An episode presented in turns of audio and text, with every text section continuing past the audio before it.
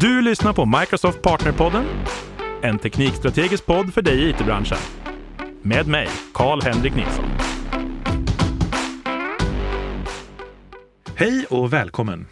Idag talar vi med Gustav Westerlund. Gustav är grundare till CRM-konsulterna, har varit Dynamics MVP i 11 år och är en van poddare som bland annat hörs på podden Rock och Rauk. Välkommen! Tack ja, tack så mycket. Du har ju poddat förr, så det här kommer väl gå som en, en dans, tänker jag. Ja, jag, jag hoppas det. Det tror inte det ska vara något större problem. Det, jag har varit med i lite andra poddar, det, CRM MVP Podcast och så också, så vi, har, vi kör om just alla nördar i branschen, kan man väl säga. Ja, mm. härligt. Det känns ju fel att ha dig här och inte prata Dynamics, tänker jag. Nej, nej men det är väl bra. Det passar väl. Jag är bättre på det än på sådana här övervakningsfunktionerna Sentinel. Och det ska vi inte prata om. Det. det är också intressant. Ja, det är jätteintressant, men jag är ingen bra på det jag måste säga att jag tycker att Dynamics är jätteintressant. Alltså mm. det är så många som gör så häftiga grejer med det. Och jag själv har aldrig hållit på med det professionellt, utan jag har liksom lärt mig allt jag kan om Dynamics från Microsoft. Mm.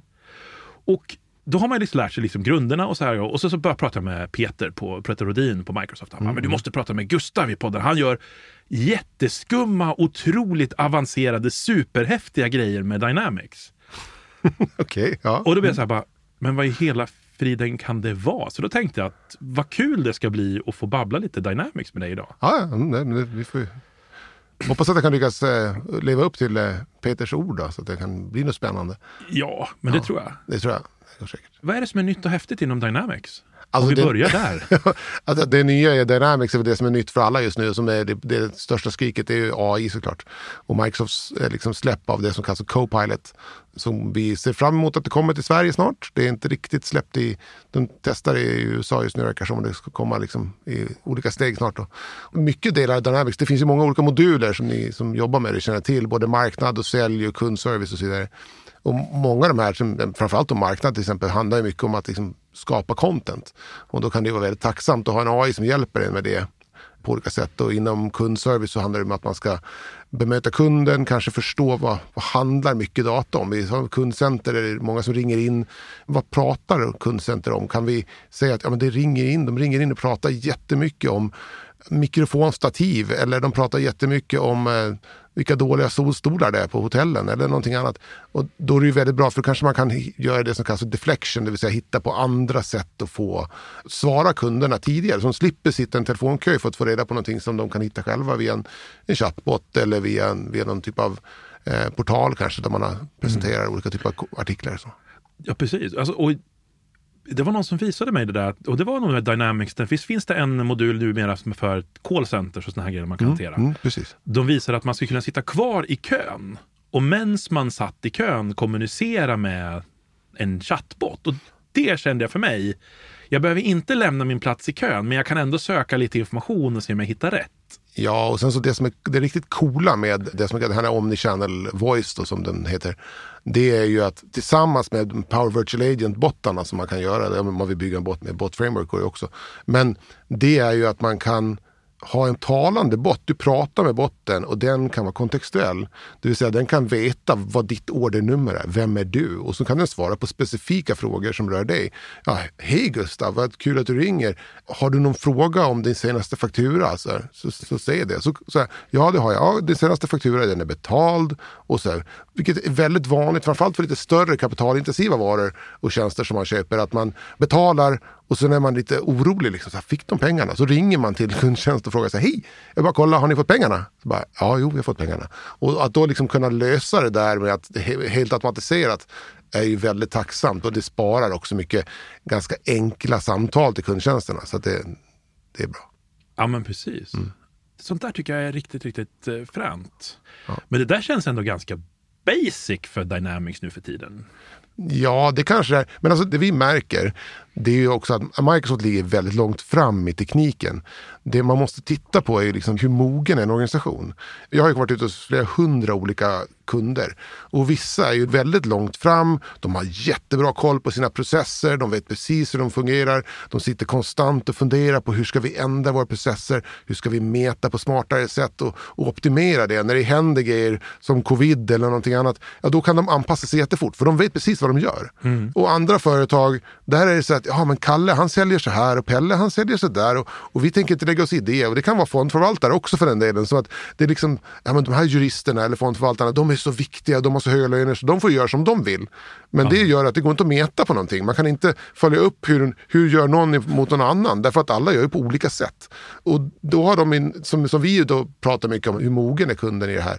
Och mm. eh, en mogen kund är mycket mer är lättare att komma in med en, till, en sån här omnichannel voice eller mer AI för de har koll på sin data, de vet vad de gör. Det är lättare att jacka in en AI-lösning in i en sån lösning i deras system och deras verksamhet än om man har någon som är väldigt omogen. För det blir liksom mycket svårare. Det kanske kan göra det i Outlook och i Word och sånt där, liksom att ha ett stöd där. Men att ha det liksom i en process blir ju svårt om man inte jobbar enligt en process.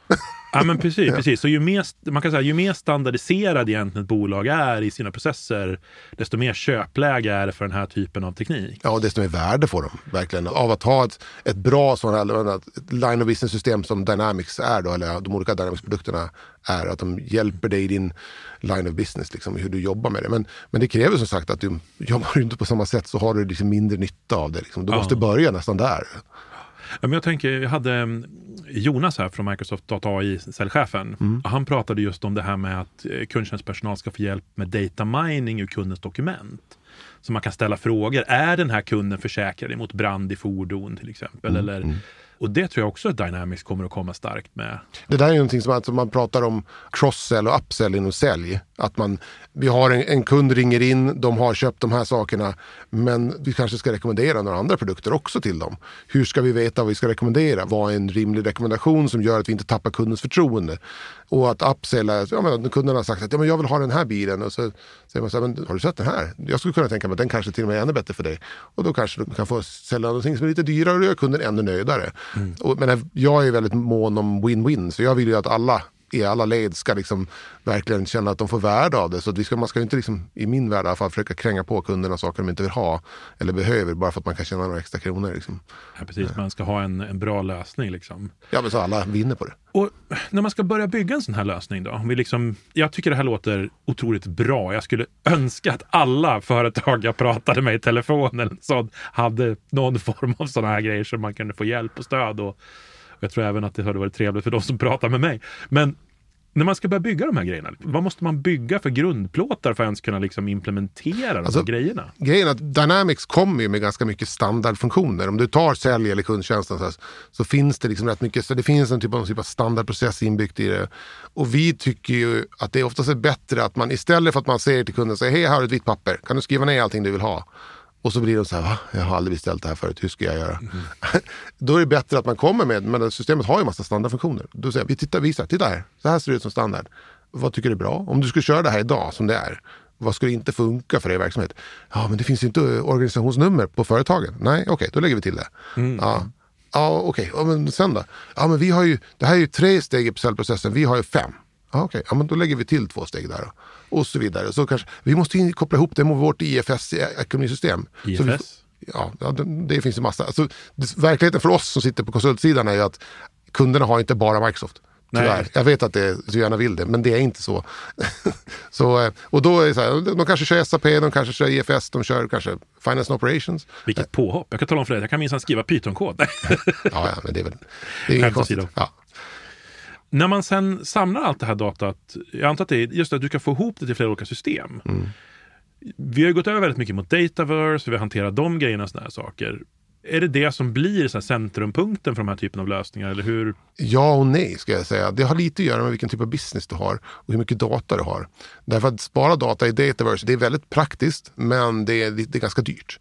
Och därför så kan det vara så att man, att ha data i Dataverse för att det är trevligt att ha om tio år kanske man inte ska ha. Utan då kanske man ska tänka mer data lakes och, och liksom att synka ut data till andra ställen för att kanske ha för analys och för kanske ja, någon typ av arkiveringslösning. Microsoft kommer med en liten funktion som de har annonserat nu liksom flera gånger på Microsoft Learn att det här kommer snart och det är någon typ av inbyggd arkiveringsfunktion i Dataverse. Men den finns inte än så länge. Då. Så vi får väl se när den kommer. Men annars så rekommenderar vi oftast att om man har mycket data och det, börjar liksom, det finns risk att det börjar kosta lite mycket pengar. Att man kanske funderar på att den operationella datan, den som man använder till vardags, som vi behöver ha för våra marknadsutskick, den som kundtjänst måste ha när de jobbar med de aktiva ärendena, den ska ligga i Dataverse. Men annan data som är för analys och för att vi måste ha det av compliance-skäl eller andra skäl. Den lägger man hellre ut i kanske en data lake och sparar där. Kostar inte lika mycket att ha den där och det går att kanske strukturera den och jobba med den lite på, på andra sätt där också. Ja, men sen kan man ju tänka sig också att oftast när man pratar om att man vill göra analys av datat, så om man tar Power BI till exempel, så kan man koppla Power BI rakt mot Dataverse. Det är inte speciellt praktiskt. Därför att Dataverse, då går du mot Dataverse API och de är inte jättesnabba. Så det, har du klart, har du inte jättemycket data funkar det. Det som oftast händer när man har lite mera data, det är att man vill liksom ha en mer sammanställd databild kan man säga. Där man har kanske behandlat datat, förräknat datat. Då, det, då kommer man in i det som kallas för typ data lakehouse principen av hur ska vi hantera datat. Liksom. Ja, intressant. För två saker. Du nämnde dels nämnde du att Dataverse, det kanske inte är en så kostnadseffektiv lösning att, att använda. Inte för, för mycket data, nej. nej. Eh, och det har vissa begränsningar också va? I antal API? Ja, så det är både så att det kostar pengar att lagra data i den. Och det är också så att man har annonserat att man kommer börja ta betalt för API-anrop och man gör mer API-anrop än, alltså man får ungefär 500 000 per dygn plus 5 000 per storanvändare om man säger så. Ja, eh, och börjar man gå över det då kommer man behöva börja köpa till extra licenser för att hantera API-anrop. Och det här räknas på hela tenanten också, så det är viktigt att tänka på det. Så att det, det är inte per instans av Dataverse, utan det är liksom, du har, har du 40 instanser så det summeras allting. Liksom. Så också ett bra argument för att flytta ut datat då till en extern... Eh, Precis.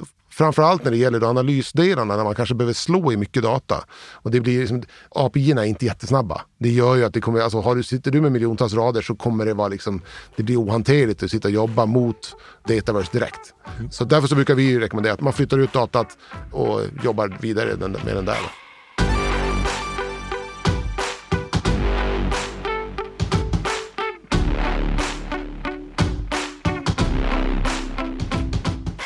Du nämnde också en term som jag har fått för mycket mail av. Vi har haft folk som pratat om Data Lakehouse förut i, mm, i podden mm, och folk är lite det brukar vara ganska mycket frågor kring vad det hela friden man vill prata om när vi pratar om det. Så ja. vi kanske kan vi göra ett försök först och bara ja, men det kan vi definiera göra. Vi, vi, kan, vi kan försöka. Jag, till, till att börja med, då, bara en liten disclaimer, är att jag är liksom Dynamics och Dataverse och Power Platform gubbe liksom. Och jag inte, jobbar inte på datasidan. Då.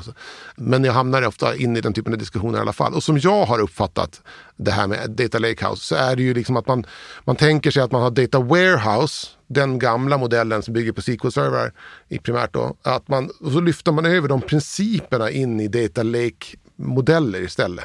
Och grundprincipen för er som inte då har jobbat med data lake så mycket, det är ju att en databas, en Azure SQL-databas, så består den i princip av två delar. Den består ju av en lagringsdel och en query funktion liksom, som ligger och slår i datat och optimerar frågor och så vidare. Och när man jobbar med data lakes och den typen av principer så är ju själva data laken själva lagringen av data. Och sen har man en andra funktioner som Databricks eller Azure Synapse Analytics och sånt där som slår i datat neråt. Då. Så att man har separerat de här två lagren och så kan man använda andra, olika typer av tekniker för att slå i samma typ av datamodeller eller datastrukturer då, som de här data lakesen är. Och att kostnaderna för att lagra data i en data lake, som att det är bara i princip en vanlig storage account i Azure, blir ganska låga. Om man jämför med att liksom ha en Azure SQL som står och snurrar hela tiden. Så därför kan man optimera det här. Det funkar väldigt mycket bättre för större mängder data. Och när det gäller Data Lakehouse då, som jag har förstått det, så är, brukar man prata om att man har eh, tre olika nivåer. Då, brons, silver och guld. Där man i bronslaget i princip har rådata, som, mer eller mindre rådata som kommer ut. Det är lite olika diskussioner vad jag har hört. Vissa menar att man kanske har ett rålager först innan brons. Och andra menar att brons är rålager. Men att man då i princip i bronslaget då får in all data från alla olika system. De är inte sammanslaget, man har inte gjort någon unification på datat och så. Och sen tar man in det i silver, där rensar man upp datat. Man tar bort dubbletter, man slår ihop data från ERP-systemet med CRM-systemet, med e-commerce-systemet och så vidare. Och så, så sammanför man det så man får en gemensam databild. Och sen i gulddaget så gör man liksom aggregeringar av det här ordentligt. Så att man, man ungefär det, ja, en kuber liksom. Där man har förberäknat mycket data. Så att man liksom kan veta att ja, men vi har de här mätvärdena och vi har de här dimensionerna vi kan skära den här datan på. Så det, det är så har jag uppfattat det. Det finns ja, säkert andra perspektiv på det här också. Så. Jag tycker väldigt mycket om den här analogin. Verkligen att man förädlar datat mer och mer och man går från ädlare till ädlare metaller. Så mm, mm. Sen är ju den stora för och nackdelen som jag har märkt med HomePod som folk lyssnar på, mm. det är att de hör av sig när man har fel. Ja, men det är väl bra. Då får du väl, då får du väl, klara, då får väl höra av sig till oss och säga om vi, de inte håller med oss i det här. Precis, men, då får man spela in mer avsnitt. Så får man prata om det då. Ja, men då får vi komma hit och prata och berätta vad de tycker. Så, ja. Ska vi inte uppmuntra dem? Nej då. uh, nej, men så det brukar alltid lösa sig. Ja. Men jag tycker det, det är intressant det du säger, för det låter ändå lite grann på dig som att man behöver ha viss förståelse för hur data ska modelleras och data ska hanteras för att kunna bygga bra Dynamics-lösningar. Oh ja, mina kollegor brukar skratta åt mig för jag tänker i datamodeller. Så, så fort en kund, alltså går in i ett kundmöte så börjar de prata om hur de fungerar. Då börjar jag bygga datamodeller i huvudet för att matcha deras business. Så aha, okay, de har kunder, de sitter ut så här, de har kanske projekt. Varje person är med i många projekt, med varje projekt har många personer och så vidare. Liksom. Och så bygger, börjar jag strukturera en datamodell. Sen har ju Dynamics eller Dataverse snarare då, har ju liksom vissa egenheter när det gäller datamodellering som man måste förhålla sig till. Det går inte att jobba med eh, arv på det sättet som man skulle göra om man bygger liksom ett vanliga klasser och sånt i C-sharp till exempel. Eh, och det finns inte inheritance, eller förlåt inheritance är men, men interface menar jag. Och sådana här saker på samma sätt som man kanske skulle vilja göra om man jobbade liksom fullt objektorienterat. Men en, när du skapar en tabell i Dataverse så får liksom i um, eh, API-erna får du en hårt typad klass som du kan jobba med. Du får säkerhetsmodeller, du får liksom, kopplingar direkt mot Power Automate eller Logic App som du jobbar med det.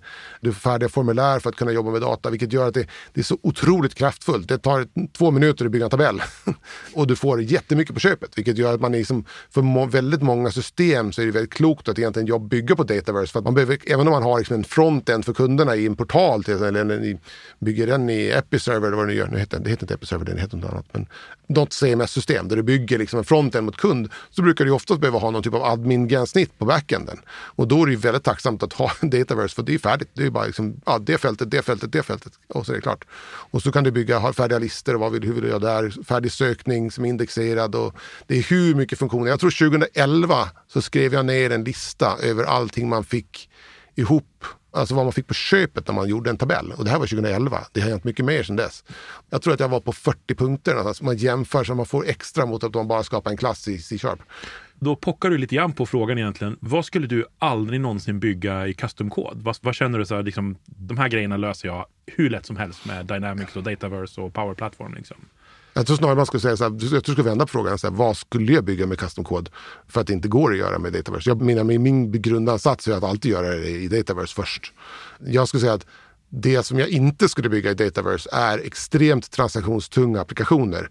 Eller typ någon typ av realtidsapplikation, typ ett spel. Eller en, eh, om du ska ha något motsvarande, typ ett spel som är realtid om du sitter i i någon typ av liksom live börsfunktion liksom, där du ska sitta och titta på väldigt mycket grejer live. Så då behöver du ha liksom strömmande data på ett annat sätt. Mm. Det finns funktioner i Dynamics som Omnichannel som har stöd för realtidsfunktioner. Och, men det är inte på det så det kan man göra vissa delar av det. Man kan också lägga in realtids dashboards från Power BI om man vill göra det. Så man kan få realtidsfunktioner. Men systemet är ju i grunden en server-side som är gjord i .NET och sen är det en, en client-side som är en, webbläsare. Liksom. Ja, eh, och, och, det är klart att det blir ju liksom inte, har du extrema prestandakrav och du jobbar med otroligt mycket data live hela tiden, då är inte det här ett system. Men du kanske skulle ha det här systemet som själva admin-gränssnittet för det andra sådana fall, för då slipper du bygga allt det i alla fall. Så bygger du bara koden för det här jättetunga som har hög, superhög prestanda. Liksom. Ja, för integrationsdelen, alltså jag har ju haft en del gäster. Mm. Det är så skönt att höra säga att det finns några användningsgrejer kvar. Men jag har haft några gäster som pratar Dynamics och pratar Power Platform hela tiden. Och jag får ju hela tiden flytta fram min bild för vad som går att göra, men framförallt med low code-lösningarna. Liksom. Man ser mm. jösses Amalia vad man kan göra grejer och vad performant det kan bli. Oh ja. mm. Så det är väldigt intressant. Nej, men det är med Power Automate som vi jobbar mycket med, som egentligen är en, liksom en någon typ av skala ovanpå Logic Apps så kan man ju liksom, det är lätt att bygga en egen custom connector mot ett system. Du kan ta en Postman collection och säga så hej, här är en Postman collection, skapa en custom connector tack. No code. Så jag gjorde ju liksom i princip så, jag testade att be ChatGPT skriva en Azure Function. Så här, skriv en Azure Function som gör XYZ i .NET Core 3.1. Tog koden, copy-pastade in den i ett projekt i Visual Studio, kompilerade, deployade upp till min Azure och sen så tog jag Postman, skapade en collection på den som bara mappade upp den, tog den collectionen, laddade in den i Power Automate som en ny custom connector och så kunde jag liksom en, i princip med no code få ChatGPT att skriva kod åt mig som jag fick, kunde använda rätt i Power Automate. Och det tog liksom, det tog inte ens en halvtimme att göra. Och sen kan man ju använda den in i allt, allt vad man vill sen.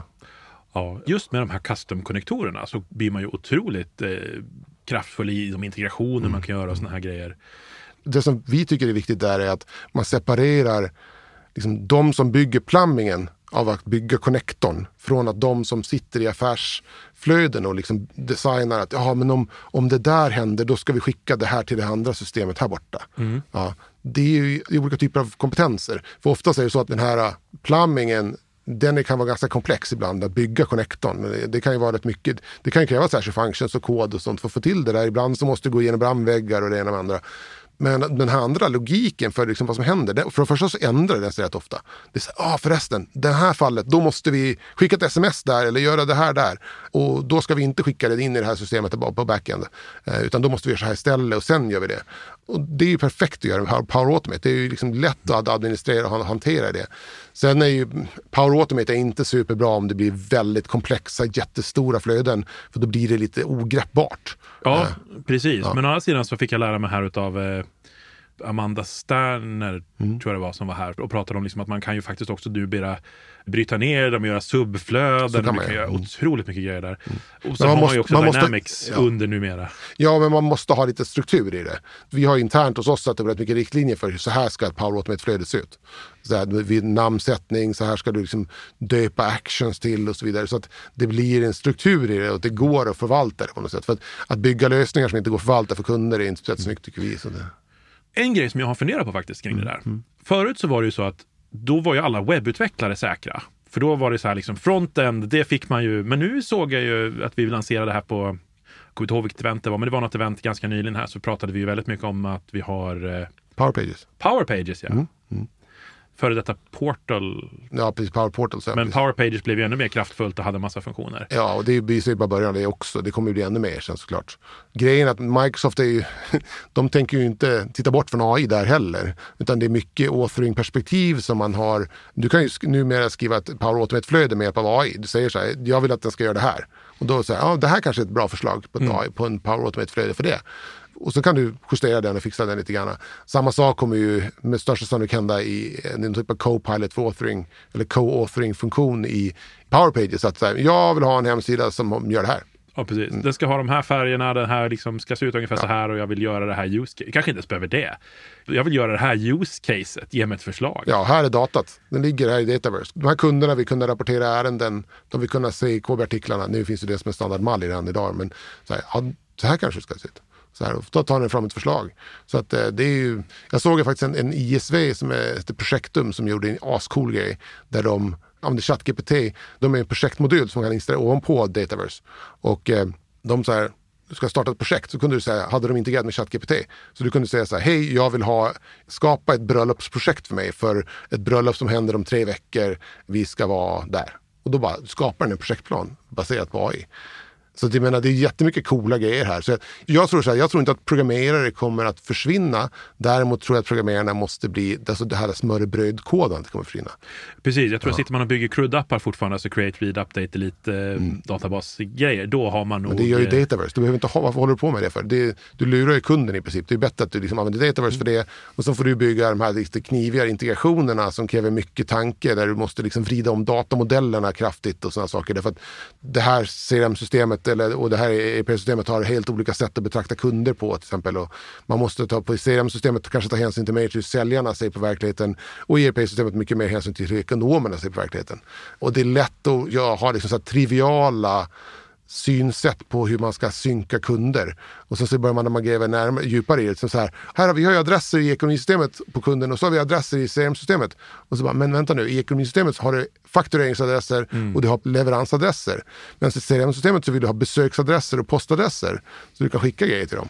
Jaha, okej, okay. ska vi bara slå ihop de här då? Så vi liksom, det slutar med att säljaren står vid någon lastkaj nere på Saab liksom, och så bara, ah, vad, jag ska ju möta Kalle här. Så bara, men han, han är inte vid lastkajen liksom. Så här, Nej, han är inte vid lastkajen, för det är dit vi brukar leverera grejer. Men inte, och det blir ju lite opraktiskt. Så man måste liksom förstå vad man håller på med det här och inte bara se det på, som bara data. För att datat har ju en betydelse som är affärsmässig. Liksom. Ja, och jag ser att tiden börjar springa iväg så vi ska försöka runda av lite. Ja, Men en grej som jag är väldigt nyfiken på innan vi avslutar det är ju hur man ser på ALM och pipelines och sådana här grejer i mm. Dynamics och ja, även då Power Automate-världen. För där, jag ser väl att vissa kunder och partners har lite utmaningar med just den delen. Det kommer ju in lite på det du pratade om tidigare också, det här med struktur och bygga. Ja, ja men det, det är, ALM är ju jätteviktigt. Det är ju centralt för det vi håller på med. Det som är intressant är, för det första så när det gäller Dynamics och Dataverse, Power Automate, Canvas-appar, så är det ju liksom, det finns en tydlig story för Microsoft där. Så här ska man göra ALM. Det man måste tänka på är att Dynamics eller Dataverse och Power Platform är lite annorlunda än typ kod i allmänhet är. Det är lite svårare att göra, alltså typ hålla på med mycket avancerad branching-strategi. Det kniver att göra för att om du och jag sitter i varsin branch och du lägger till ett fält och så lägger jag till ett fält och så ska vi liksom slå ihop de här två. Så är det inte säkert att den lösningen när vi försöker trycka ihop de här blir bra. För att du har ju liksom en beskrivning av ditt system som är liksom de här fälten, de här processerna, de här vyerna, de här formulären. Och det är ju liksom en, det är deklarativt gjort i det här. Och så ska, du, ska du slå ihop det med min beskrivning av verkligheten. Har man tur blir det bra, men det har man oftast inte. Så vi brukar väl vara lite så här, alltså de kodkomponenterna man använder, där kan man ju hålla på med liksom avancerad branching-strategi för att det är kod. Det mm. går liksom att mergea. Men annars så, så, finns det, det finns tekniker där man bryter sönder i små delkomponenter och sen mergar man och så, så sätter man ihop det igen och hoppas att det funkar. Och det gör det väl ibland. Men det finns mycket ALM man ska göra, men ALM är lite speciellt i det här fallet. Och vi är liksom, alla våra kunder kör ju liksom flera miljöer och man måste liksom, man har, vi använder pipelines och sånt för att deploya. Och, så, så det finns definitivt modeller för det här. Däremot så kan man inte bara ta en modell man hade för sin SQL Server och C-sharp-projekt och bara rakt av försöka tro att man kan använda den, för det kommer inte funka. Så att, eh, då, man behöver tänka lite annorlunda. Och vi håller ju kurser i det. Så att, och det finns ju mycket att läsa hos Microsoft om det också. Så att det är bra att bara ta reda på det om man hamnar i, i att man jobbar med Dataverse och Power Platform. Vi försöker väl i vanlig ordning lägga med lite länkar kring de här sakerna vi pratat om. Ja, mm. Jättestort tack för att du tog dig tid att komma hit idag. Ja, det var klart. superintressant att få en inblick i dina tankar kring Dynamics och även Power Platform och AI och allt vi har hunnit prata om idag. Ja, det var kul att komma hit. Stort tack. Tack, tack. Du har lyssnat på Microsoft Partnerpodden med mig, Karl-Henrik Nilsson. Som vanligt hittar du information och resurser på aka.ms partnerpodden.